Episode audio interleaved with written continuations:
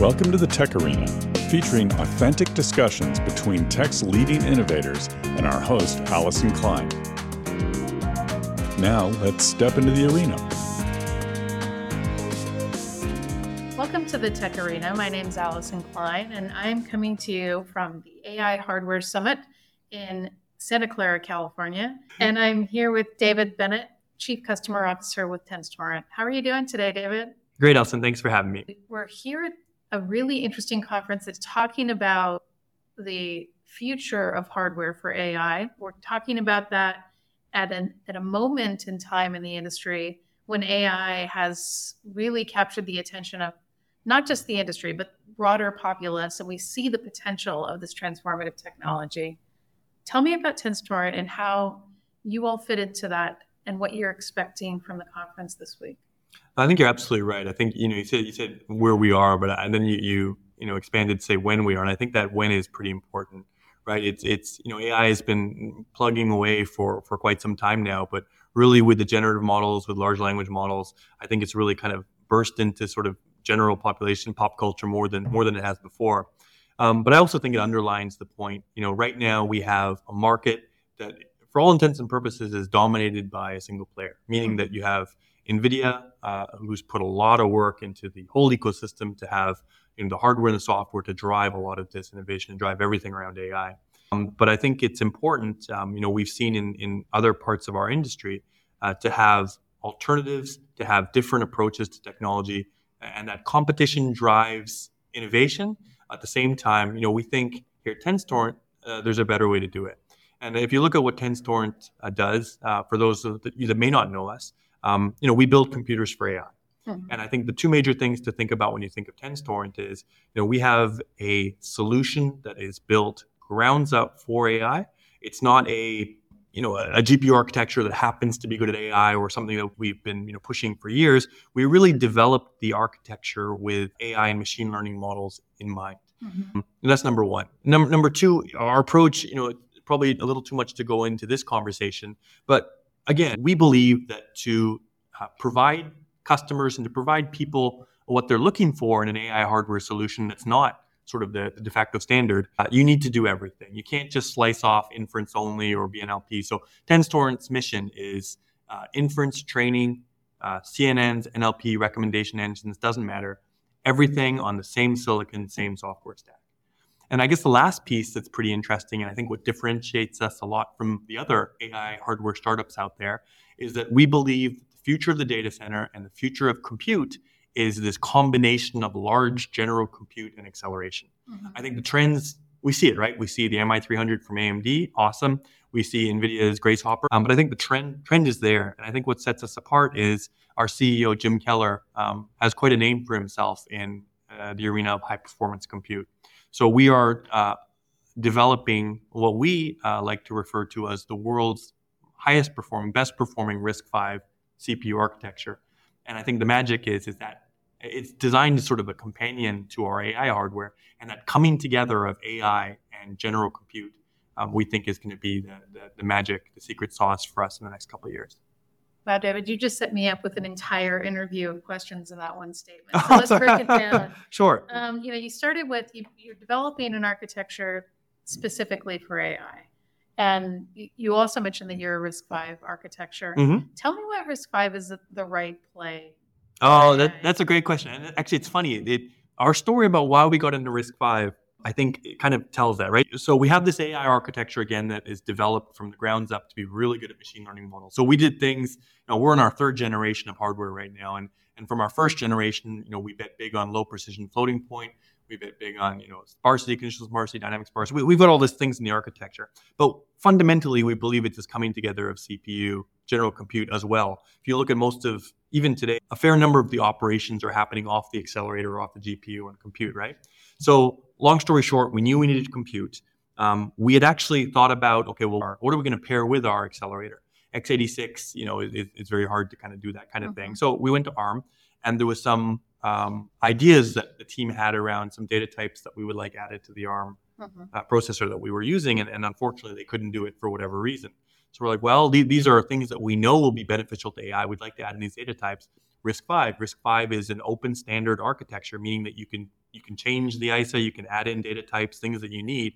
Um, and we went to one of the uh, RISC-V vendors, and they're like, sure, and they put it in. Mm-hmm. And uh, you know, that kind of started us off on our journey. We we wanted the right technology, we wanted the right data types, which we knew would be beneficial for A I and machine learning models. And I think when we were very happy with what we got, but when we looked at it, I think it inspired Jim and the team to say, well, let's go build something bigger and better because we know it's going to be needed in the future. Now, you mentioned Grace Hopper, you mentioned um, A M D's. Yep, uh, M I three hundred. Mm-hmm. M I three hundred. When you look at Tenstorrent, are you looking to be an accelerator in a multi-vendor chiplet architecture? Are you looking to be an alternative to those well, that, that's also a great question. So how we define ourselves, we're small enough that um, we have multiple routes to market. So fundamentally, we are creating technology that will you know, drive machine learning or really high-performance compute.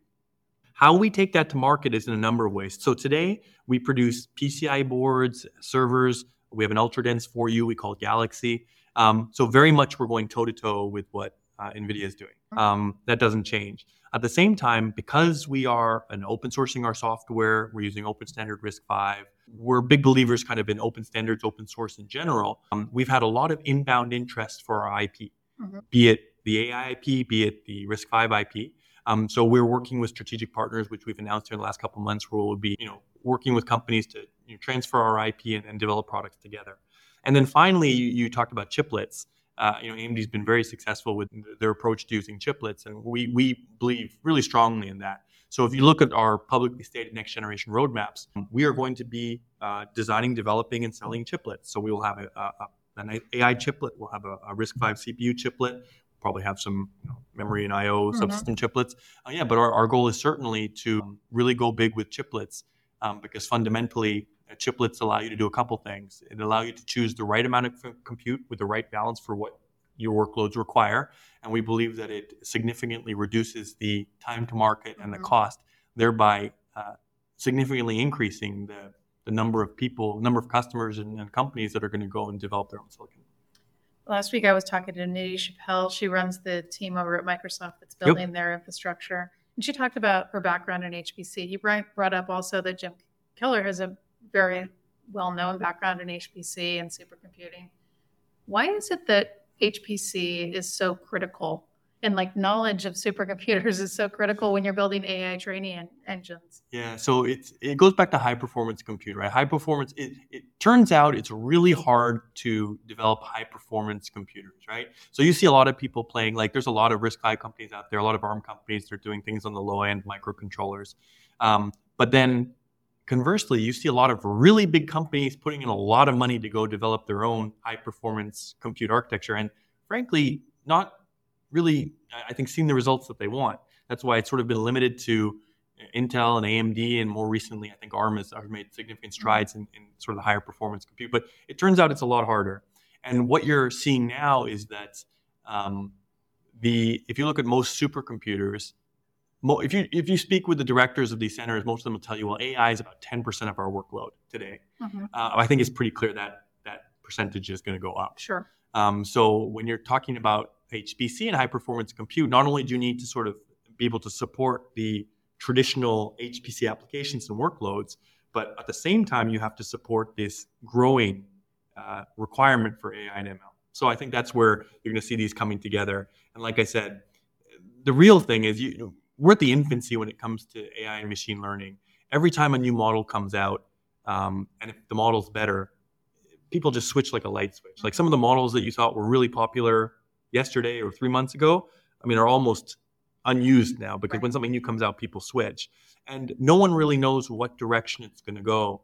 And I have a feeling that you, if you're looking at high-performance compute and you want to be able to support the A I machine learning models of the future, you need to have flexibility in your in your compute so that depending on the directions that the model goes, does your architecture uh, support that? Said another way, and if I had one criticism of a lot of uh, the A I hardware startups I see out there today, if you develop your hardware around the models of today, I think you're at an inherent disadvantage mm-hmm. because it's changing so fast.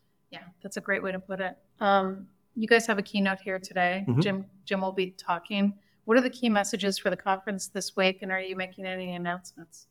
Um, I don't know if we're making any uh, specific announcements. I'm looking over at my uh, P R guy. But uh, you know, Jim is uh, you know we we have been uh, focused on A I and machine learning models for the last six years.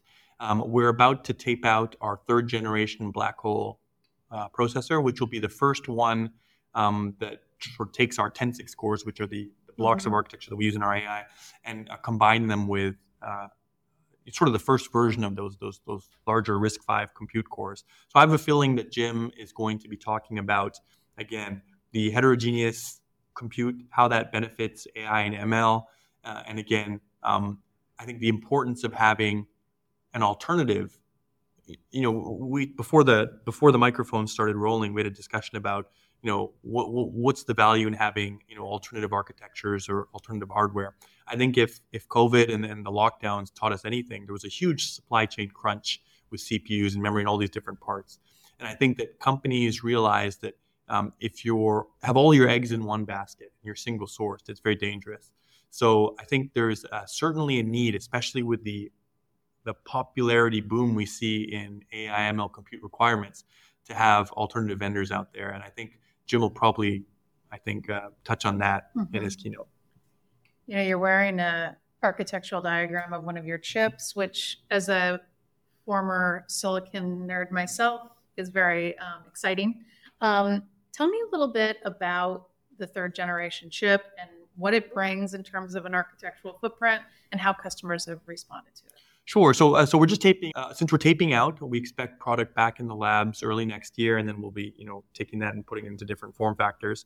Um, but we have been working with some of the customers that have looked at our I P.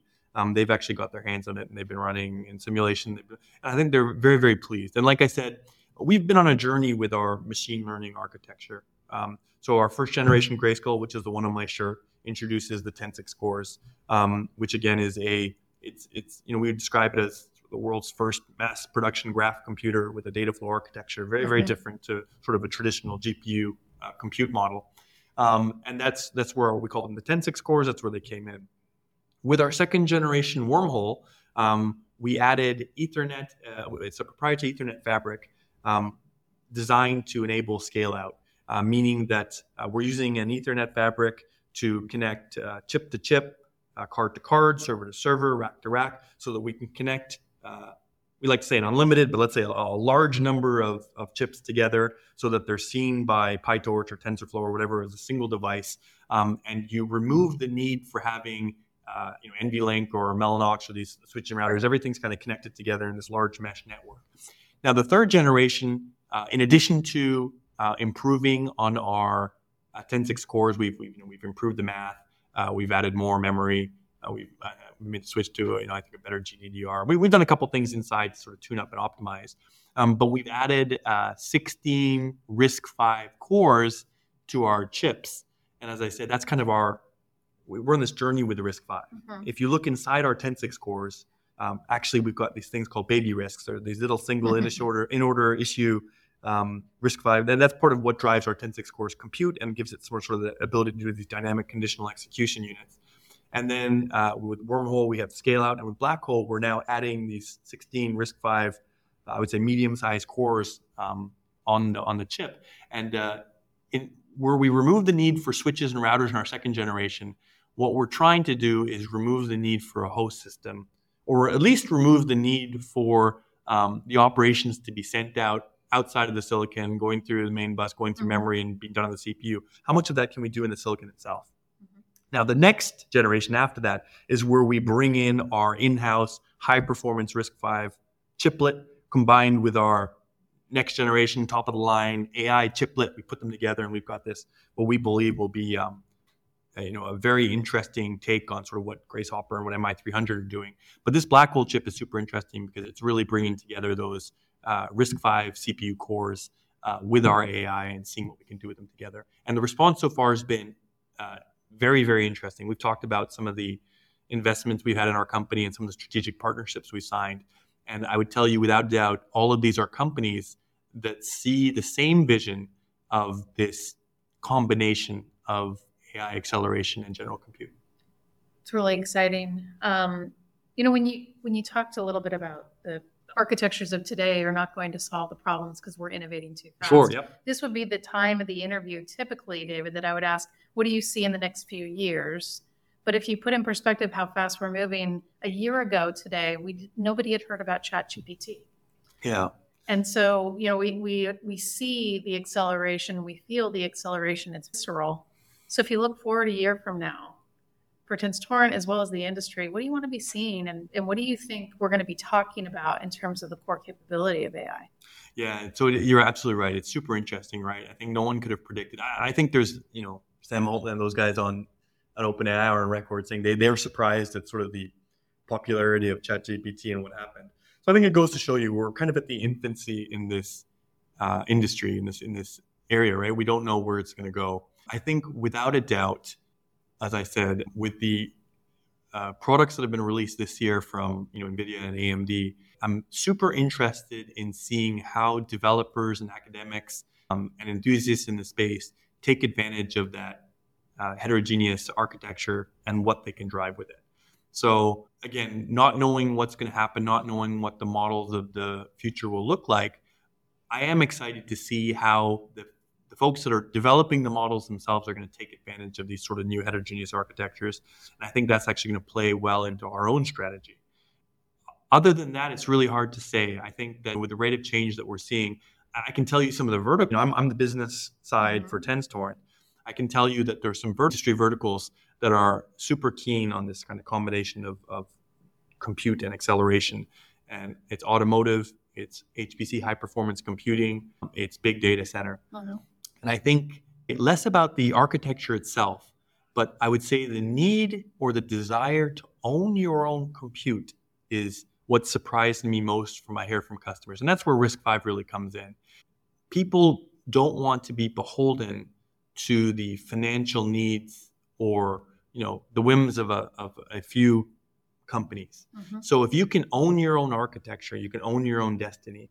And I think Tesla's taught this, taught us this, and so has Amazon. They really do own their entire silicon uh, from end to end. Mm-hmm. And I think the number of companies that are looking at that and saying, "Wow, if we can, we can customize our silicon for the workloads that we care about and drive this incredible efficiency, and we can own the technology." And really, at Tenstorrent, I think our our reason to choose RISC-V, for instance, um, is not only about you know being able to offer offer that customizability. Um, but it's also about being able to offer ownership mm-hmm. and getting it. It's a new model where you're not, um, you know, there's no fear of well, what happens if Tenstorrent's not here in two years or five years. What if they get acquired? Um, if you're in the RISC-V ecosystem, then you are, you've got hopefully five, ten, fifteen other companies that if we're not doing our job and we're not offering the best solution, you can go somewhere else. In fact, you can just decide to go do it on your own. And that ownership piece has been surprisingly um, one of the things I see most from customers about why they're choosing to work with Tenstorrent. That's fantastic. For those of us who are listening online, I'm sure we've piqued interest uh, to engage. How do folks reach out to you to talk further and talk to your team? Oh my gosh. So yeah, Tenstorrent dot com. Uh, we're on Twitter. We're on kind of every social media. We've been, I don't want to say we're in stealth mode because we're not, but we've been intentionally uh, careful with what we're going to market. Jim and the team, we have one mission, and we we don't want to over-deliver. We don't want to talk in hype. We really just want to talk about what we can do and, more importantly, show it. Um, so you'll see, I think, in the next couple months, we started to make some announcements as we bring these strategic partners on board. We've got a lot more announcements in the hopper that we're pretty excited to share with everyone. But in the meantime, please reach out to us on the website, reach out to us on social media. And I think uh, one thing we've committed uh, to you know, everyone that we speak to is that we want to democratize uh, A I, and we want to be able to get you know, a modern A I architecture that, frankly, is very different than sort of what the sort of the standards are today out to as many people as possible. And uh, I hope to have some news and announcements about that coming soon. And hopefully, not only will you be able to talk to Tenstorrent, but I think you'll be able to get a chance to kind of play around with the hardware. And uh, we want more people to see what they can do with it. For those who listen to the Tech Arena, they know that I am a huge fan of chiplet architectures, yes. heterogeneous compute, and RISC-V. So, so I, I nailed all your, okay. Oh my gosh, you I didn't know that. This is great. Yeah, so thanks so much for the time today and taking time away from the conference. No, also I appreciate it, and thanks for having us. I really look forward to hopefully coming back next year and sharing some more exciting. Thanks for joining the Tech Arena. Subscribe and engage at our website, the tech arena dot net. All content is copyright by the Tech Arena.